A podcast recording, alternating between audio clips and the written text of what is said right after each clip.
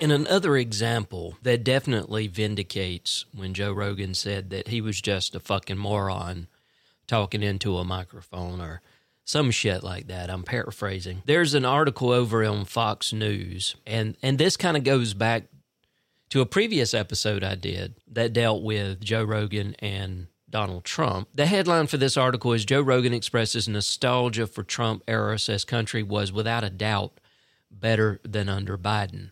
Rogan said the state of the world scares the shit out of him, as it should. But what Rogan doesn't understand is the state of the world is in direct relation to the fact that we had four years of Donald Trump as president, and then a continuous plea that the election was rigged, the election was stolen, which is all complete nonsense. Time after time after time after time. Every lawsuit that has been brought up, every accusation that has been brought up has been slammed to the floor because there's no evidence, and there's no evidence because it didn't happen. The American people spoke by 11 million votes that they were not comfortable with another four years of Trump at the head of one of the greatest nations on earth. And of course, this was on Joe's Joe Rogan's podcast. He was expressing nostalgia for former President Trump on Tuesday during an episode of Joe Rogan ex- of the Joe Rogan Experience. That would have been October 23rd. Yes. He said, "Boy, do fucking things change." And Rogan said of the era before Trump ran for president in 2016, quote, he was all in he, he was in all the rap songs. Rappers would always talk about Trump. Everybody loved Trump. He was like this wheeling, dealing billionaire character that everybody enjoyed. End quote. Joe, get your head out of your ass, please. No, he was not loved by everyone. He was probably liked and loved by a handful of people, and those people probably were the basically the ones that would get some benefit by knowing him. But those of us who actually took a critical look at this man knew he was a complete fucking moron. And there's no better example of that than when he started this entire nonsense about Barack Obama and the birth certificate and him not being an actual natively born American. If that was not an indication of the type of individual that this man is, I don't know.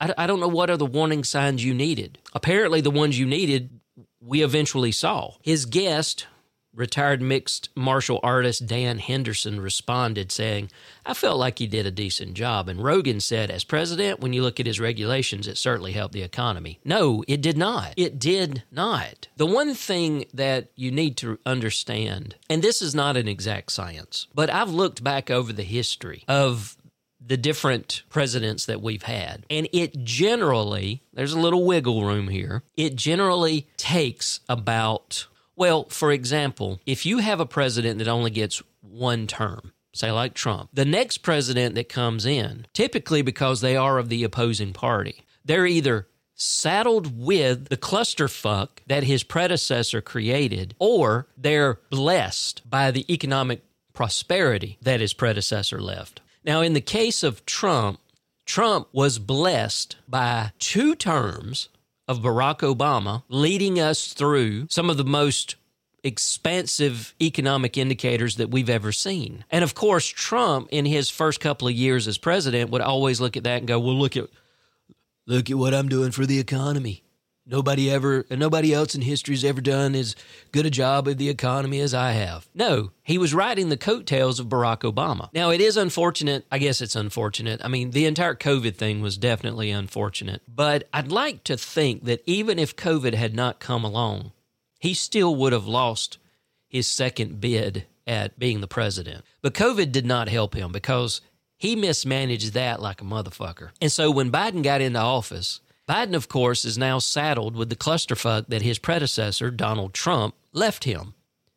And I think he's done a, a pretty decent job of trying to navigate that. I mean, Joe Biden is not responsible for inflation because those that jump on the bandwagon is like, look at look at all of the high prices, look at the inflation. This is what Bidenomics is. So apparently, Joe Biden is responsible for the almost untenable inflation numbers in other countries in the rest of the world. not just the United States, but everywhere else. He bears that responsibility, is what some of these folks seem to be saying. But that's not true. The world as a whole was left reeling, especially economically, from the effects of COVID and the lockdowns. Now, we could have taken a page out of some other group's ideology and said, well, fuck the lockdowns and the lockdowns and let just let people die. If you die, you die. It calls the herd, it thins it. But in the 21st century, we're as human beings, we try not to act like that. And so the state of the economy in 2023 can be directly connected to COVID and the tax breaks that Trump did for his capitalistic cronies. Rogan goes on to say that um, the world scares the shit out of me right now. Right now, I'm the boy, this is not good. This Ukraine thing is not good. Everything is not good. And then he goes on to say, there's no good solutions in the Middle East. All of it looks terrible, and the Ukraine thing just looks terrible. Well, Joe, what you need to understand is that the Ukraine thing, Putin was emboldened by Donald Trump. As much as we have sycophants for Donald Trump, Donald Trump was and is continues, in my opinion, today to be a sycophant for Vladimir Putin. My best opinion is if Hillary had actually won the election in 2016, you would not have Ukraine in a mess today. And you probably would not have what we have in the Middle East. Now, the Middle East is a ticking time bomb. There's there's just no way around that. It's it's a mess. It's a clusterfuck unto itself. But I can practically guarantee you that Trump is the reason that Putin invaded Ukraine. And of course, Trump likes to say that if he were reelected in 2024, he could have that war done in like just a week or two. Of course, he could. He would pull out every single resource that we have afforded Ukraine to help them. And he would just hand it over to Vladimir Putin. That's how he would get out of the war.